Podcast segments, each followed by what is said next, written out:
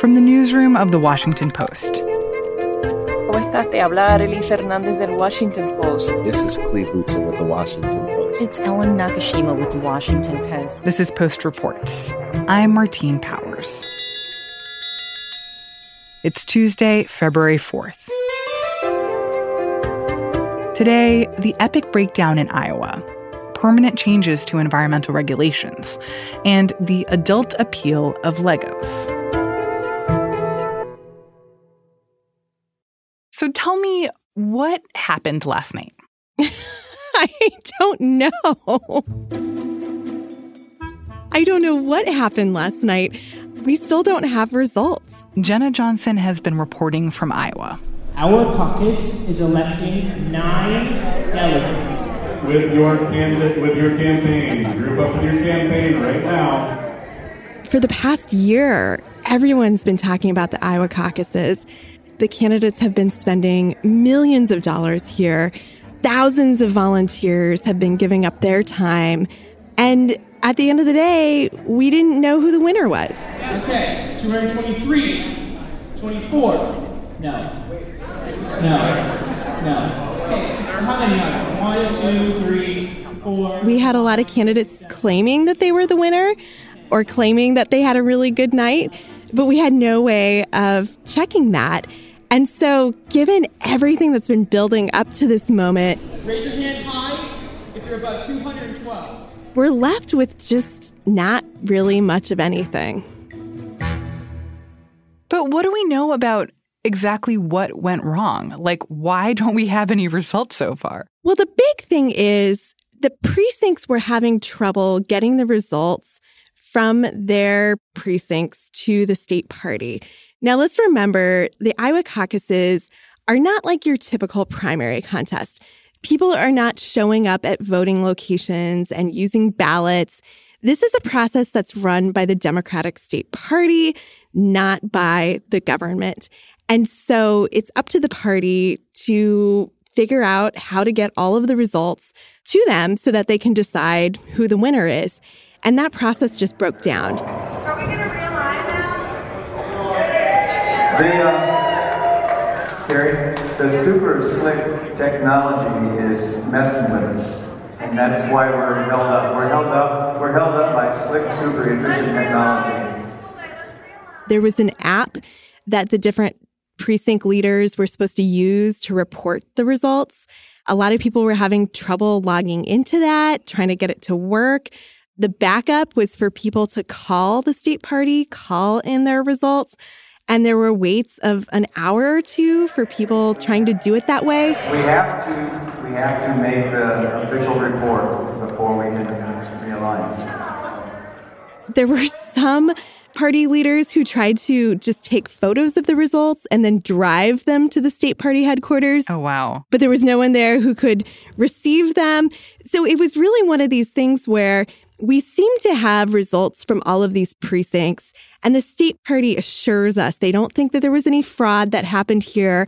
They're not worried about the validity of the results that they got, that they just have a reporting problem. They just had a problem getting all of the numbers into one place and into a usable format so that they could communicate them to the world. We will come around and add to your totals. So just stay put. We'll come around here in the next few minutes.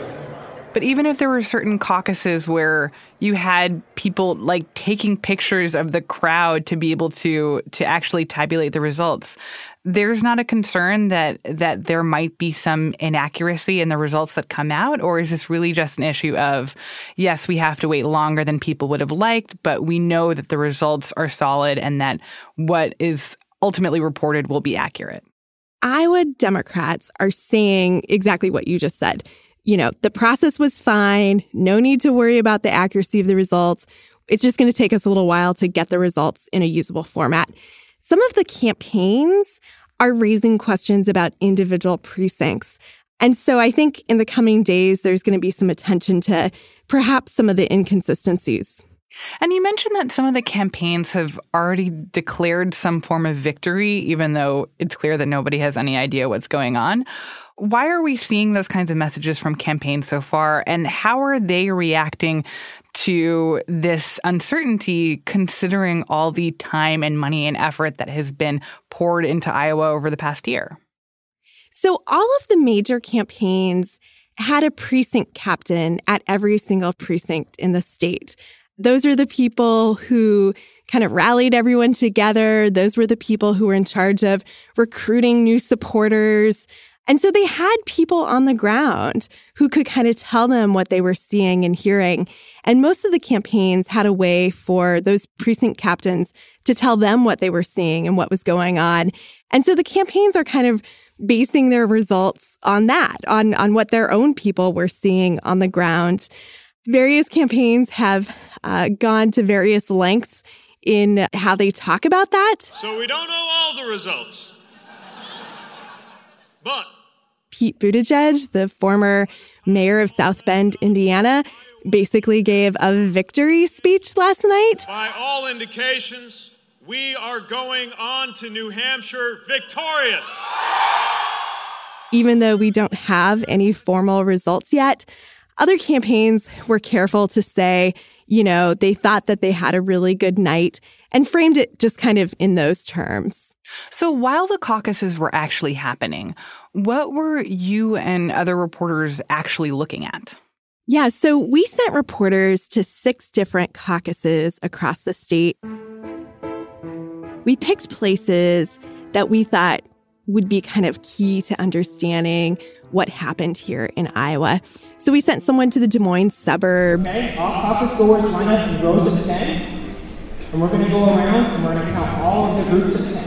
We sent someone to a Spanish language caucus in Des Moines. We sent 2 people to counties in the eastern part of the state that voted for Obama twice and then Trump once. Yeah, so we get to elect 7 delegates from our group. And we sent a reporter to a small farming community in the northwestern part of the state.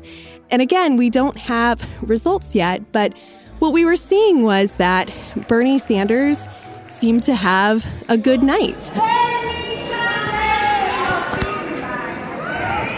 He came close to winning Iowa in 2016, and he still has a lot of support here. And I would point out that our colleague Maria Sacchetti... I covered the first Spanish-language caucuses in Iowa. She was tweeting from a voting site in Des Moines at a YMCA. About 200 people, mostly Latinos, showed up. And she just took pictures of the people that were standing for each candidate. And Warren, Klobuchar, Biden, Buttigieg, they all had just like a handful of people, if so much. And then they were overwhelmingly for Bernie Sanders, they said, because he had reached out to them, often in their native language, in Spanish. And I thought that was really notable. There was almost no need for realignment. The Bernie Sanders supporters would not be moved. His campaign has been really making an effort to connect with non-white voters. This is something that he struggled with in the last election. His movement was seen as kind of one that was very white. And so he's gone into this election trying to correct for that. And so we saw the results of that at the YMCA that Maria was at. But we saw that a lot of times when caucus goers went in during the first round of caucusing, Sanders would get a big group of support. But then there was the second round of caucusing, and people who had supported candidates who couldn't get enough support in the room had to basically pick a second pick. I can tell the precinct captains to come over and talk to you. Well, only the precinct? No, we're also welcome to walk up to people and say, convince me. And in a lot of caucuses, we saw that Sanders was not really picking up other people's supporters. And in one case in Ankeny, which is a suburb of Des Moines, Sanders won the first round, but then he could only get 6 more people in the second round. And they were mostly all Andrew Yang supporters. 6, 7, 8, 9, 10, 11, 12, 13. Yang is not viable in the first round. Meanwhile, Pete Buttigieg was able to get 27 new supporters. 27?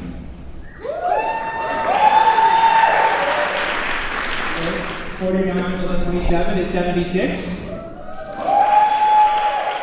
And that meant he won in that precinct. It also seemed like not a great night for former Vice President Joe Biden.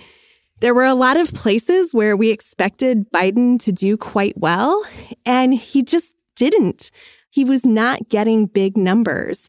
Elizabeth Warren has spent a year organizing here in Iowa. She had one of the best field programs in the state. And again, we didn't see a massive, overwhelming swell of support for her. You know, this seemed to be a really good night for Pete Buttigieg. You know, he has spent also a lot of time in the state, especially while the senators were stuck in D.C. for the impeachment. He's been having several events a day all over the state. And we saw that result in, you know, what seems to be a lot of support for him. That's interesting if you're saying that, at least anecdotally from what you all saw from those 6 voting sites, that it seems like the people who wanted to vote for Bernie Sanders were people who went in and had him as their first choice and really stuck with him. What do you think that tells us about the candidates and their viability nationally?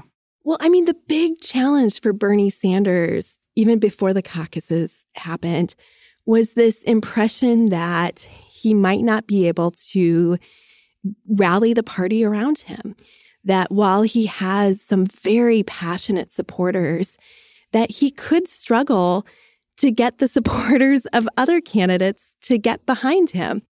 And so a big challenge for him is going to be proving that he can not only represent his diehard supporters, but that he can bring in other Democrats and get them to believe in him. And again, from the 6 caucuses that we went to, we were seeing kind of before our eyes that seems to still be a problem for him. But we have a lot of observations from across the state. We have a lot of campaigns trying to tell us what happened, but we don't have any formal results of the biggest night in politics so far this year. And I think a lot of voters in other states were looking to Iowa to maybe narrow the field a little bit more and help them decide which people they should be considering for the Democratic nomination. And at the end of the night, we didn't have any clear answers. We didn't have any clear direction. The results were just as muddied as this whole process has been. Jenna Johnson covers politics for The Post. On Tuesday afternoon, Democratic Party officials in Iowa said that they expect to release partial results from the caucuses later Tuesday evening. For more updates on Iowa caucus results, subscribe to the Washington Post election podcast feed. Search for Election 2020 in your podcast app or go to washingtonpost.com/podcasts.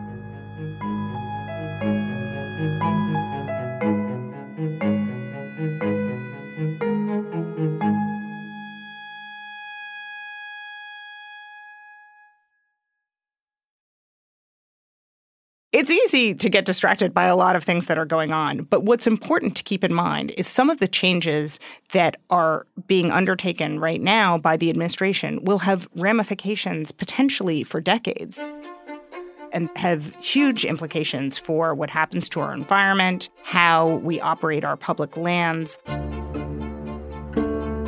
When all is said and done, there's plenty of news that doesn't last more than a matter of weeks, whereas this, what we're seeing now, is a real sea change in how the government approaches its job when it comes to policing energy and the environment. My name's Juliet Eilperin. I'm a senior national affairs correspondent for The Washington Post, and I cover climate and the environment. So while impeachment has been happening, and it feels like sometimes that impeachment is the only thing that is happening, but there have actually been things happening in the government and the White House that are not related to impeachment, specifically things, a lot of things having to do with the environment. Yes, this has been a busy month for the administration when it comes to the environment and the energy sector, even though you wouldn't know it from some of the press coverage. So just off the top of my head, we have had in this past month, the White House has proposed major changes to the National Environmental Policy Act. Today we're taking another historic step in our campaign to slash job-killing regulations and improve the quality of life for all of our citizens. This is one of the most important environmental laws that nobody's heard of, which just celebrated its 50th anniversary. And it really requires that the federal government scrutinize the environmental impact of any action it takes and disclose that to the public. And there were a number of changes that the administration's proposing, but really the biggest one is that it's narrowing to what extent it can analyze the climate impact of this change. For the first time in over 40 years, today we're issuing a proposed new rule under the National Environmental Policy Act to completely overhaul the dysfunctional bureaucratic system that has created these massive obstructions. Then on top of that, they finalized changes to what's called the Waters of the United States, where essentially the federal government under the previous administration said that it could weigh in on activities affecting 60% of the water bodies in the United States, including small and intermittent streams, on the grounds that, for example, if you dredge or fill or use pesticides right by a small waterway, it could have long-term implications for kind of what water pollution's going on. The administration has dramatically scaled back which waterways will be subject to federal oversight. In the proposal, we are clearly defining the difference between federally regulated waterways and those left solely to state authority. Interesting. So even some of these smaller waterways that the federal government used to regulate and be like, you can't do certain things here because it would be damaging to the environment of the waterway. Now they're saying these streams and rivers are not our problem. You can do what you want. Exactly. And then on top of that, you have that the two agencies, the Department of Transportation and EPA, sent documents to the White House this month outlining how they will change and roll back federal mileage standards for cars and light trucks across the country. And we are on the cusp of seeing a final rule that will affect the mercury and other air toxics released by power plants across the country. There, what's unusual is that the administration is not going to weaken the existing standards, but say they were never justified.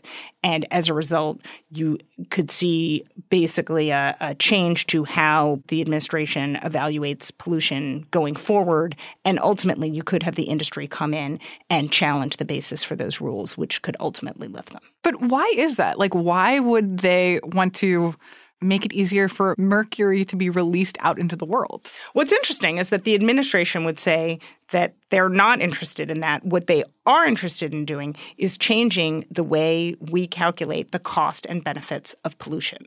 And so their argument is that when the Obama administration finalized this rule in 2012, they took into account not just the benefits of curbing mercury, but the fact that power plants would have to put on pollution controls that would actually keep the kind of soot and other pollutants that kill people from entering the atmosphere. That's really where you get the big bang for your buck with these rules. And what the current administration is arguing is that that's fuzzy math. That's not acceptable, and you should really only focus on the pollutant you're trying to curb. But in doing that, you really are undercutting a lot of the justification for some of the most significant limits on air pollution we have in this country. And on top of all of that, you had a change to the Migratory Bird Treaty Act with a proposed rule that will clarify that in the eyes of the federal government, if you unintentionally kill birds, even massive amounts of birds, that's not a violation of the century-old law, whereas if you intentionally kill them, that's the only way you could be subject to criminal prosecution. Wait, this seems so random that the administration is turning toward the Migratory Bird Treaty Act as an area where they want to make big changes. While it might seem a little esoteric, that's a law that was passed in 1918 and, was prompted by, say, high-class ladies, targeting birds for their hats and things like that. It actually is a pretty powerful but not well-known law, which poses a problem for energy companies, including renewable energy, not just oil and gas companies, as well as vessels and a whole array of activities, because essentially in the past, historically, the federal government has said if you even unintentionally kill birds you could potentially be on the hook for this. And so this is including, for example, oil pits, which exist in, tons of oil and gas operations where birds are attracted to them, fall in, are covered in oil and died. It can be, you have communication towers or wind turbines. They're noisy. They kill the birds. You want to see a bird graveyard? You just go. Take a look. A bird graveyard? Go under a windmill someday. You'll see more birds than you've ever seen ever in your life. Where there are not sufficient precautions to prevent bird deaths and all those kinds of things. So it really matters to a lot of folks in this country. So this is a set of regulations that they're there to protect birds, but also has served to kind of put limits on a bunch of industries and what they can do related to the environment, because people will say, well, if you're violating this Migratory Bird Treaty Act, then you can't do these things that probably have negative consequences for other parts of the environment as well. Exactly. So why are all these changes happening now? Like, why is this something that the administration is kind of gunning for?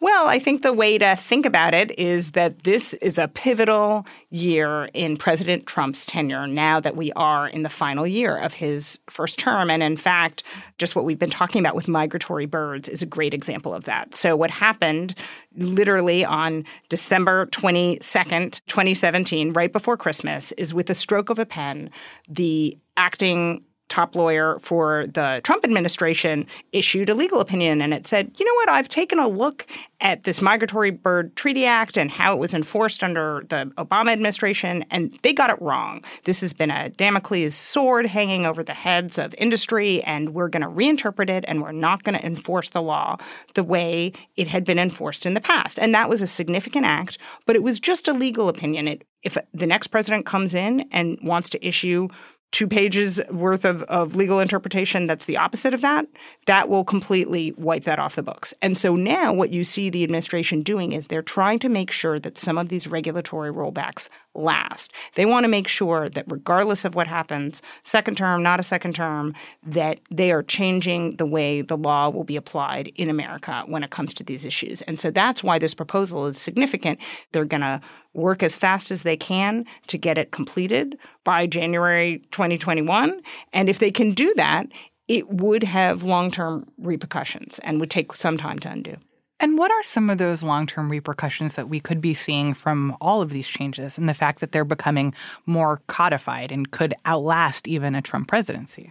When you look at all of these changes and what they could mean for the long term, there are decisions that federal officials are making now that have repercussions for years. I mean, they're making changes to long-term plans for how we use public land. They're changing the terms in which you'd look for the climate impact of all these decisions. So while they're making some changes this year, they can certainly reverberate for decades to come. And what do you think these changes are also doing to the government itself and what it's like to be working in parts of the government that are focused on things like protecting the environment? It obviously depends on different individuals, but certainly what no one can question, there has been an exodus of scientists under this administration. What we've seen, according to the government's own statistics, is that in the first 2 years of the Trump administration, 1,600 scientists at least have left. And in certain agencies, it's more significant. For example, in the Environmental Protection Agency, in the past 3 years, roughly 700 scientists have left, and only half of them have been replaced. And certainly when you talk to a number of these experts who have left, they left for a mix of reasons, but it includes the fact that they did not agree with the policy direction of this administration, that they did not feel that their science was being taken into account in making decisions. And in some cases, it was because, for example, in the case of the Agriculture Department, they're moving 2 major divisions from Washington, D.C. to Kansas City. They've done that, and they've lost a huge portion of those folks. And so, one of the things I think of a lot is kind of what is going on with the institution of the government. Do we have experts in there over the long term, the best and brightest, who are going to be informing our policies? And when you have a significant outflow of employees, that makes a difference. Juliet Eilperin covers the environment for The Post.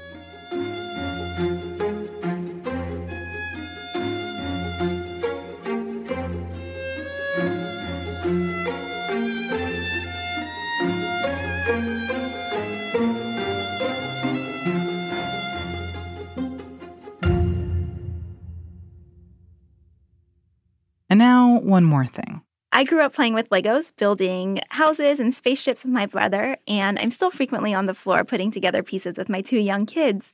But in my reporting, I found that more and more adults, even without kids, are returning to Legos as a way to unwind at the end of the day. I am Abha Bhattarai, and I am the retail reporter for The Washington Post. Lego is changing up its target demographic by going after adults to make up for waning sales growth and increased competition from other toy makers. To that end, they are rolling out all of these new Gen X nostalgic sets, like the Central Park Cafe from Friends and a historic Batmobile, all aimed at getting 30 and 40, 50-somethings to play with Lego again. And more importantly, to drop money, hundreds of dollars sometimes, on these sets.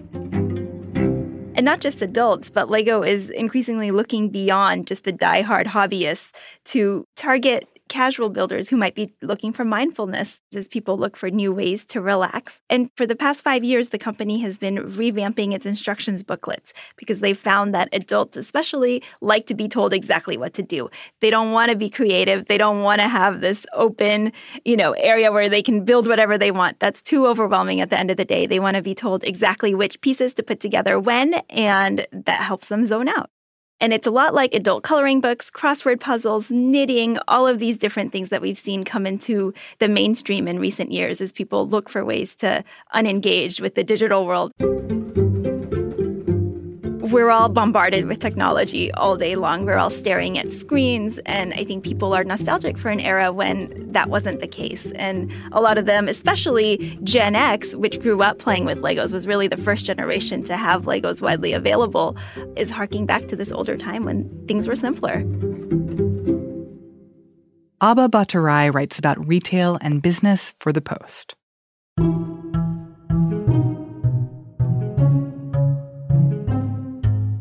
That's it for Post Reports. Thanks for listening. If you want to talk more about the stories on our show, join the Post Reports Facebook group. There are hundreds of members who are also loyal listeners. And right now, we're having interesting discussions about Iowa caucuses and impeachment and success stories from Sober January.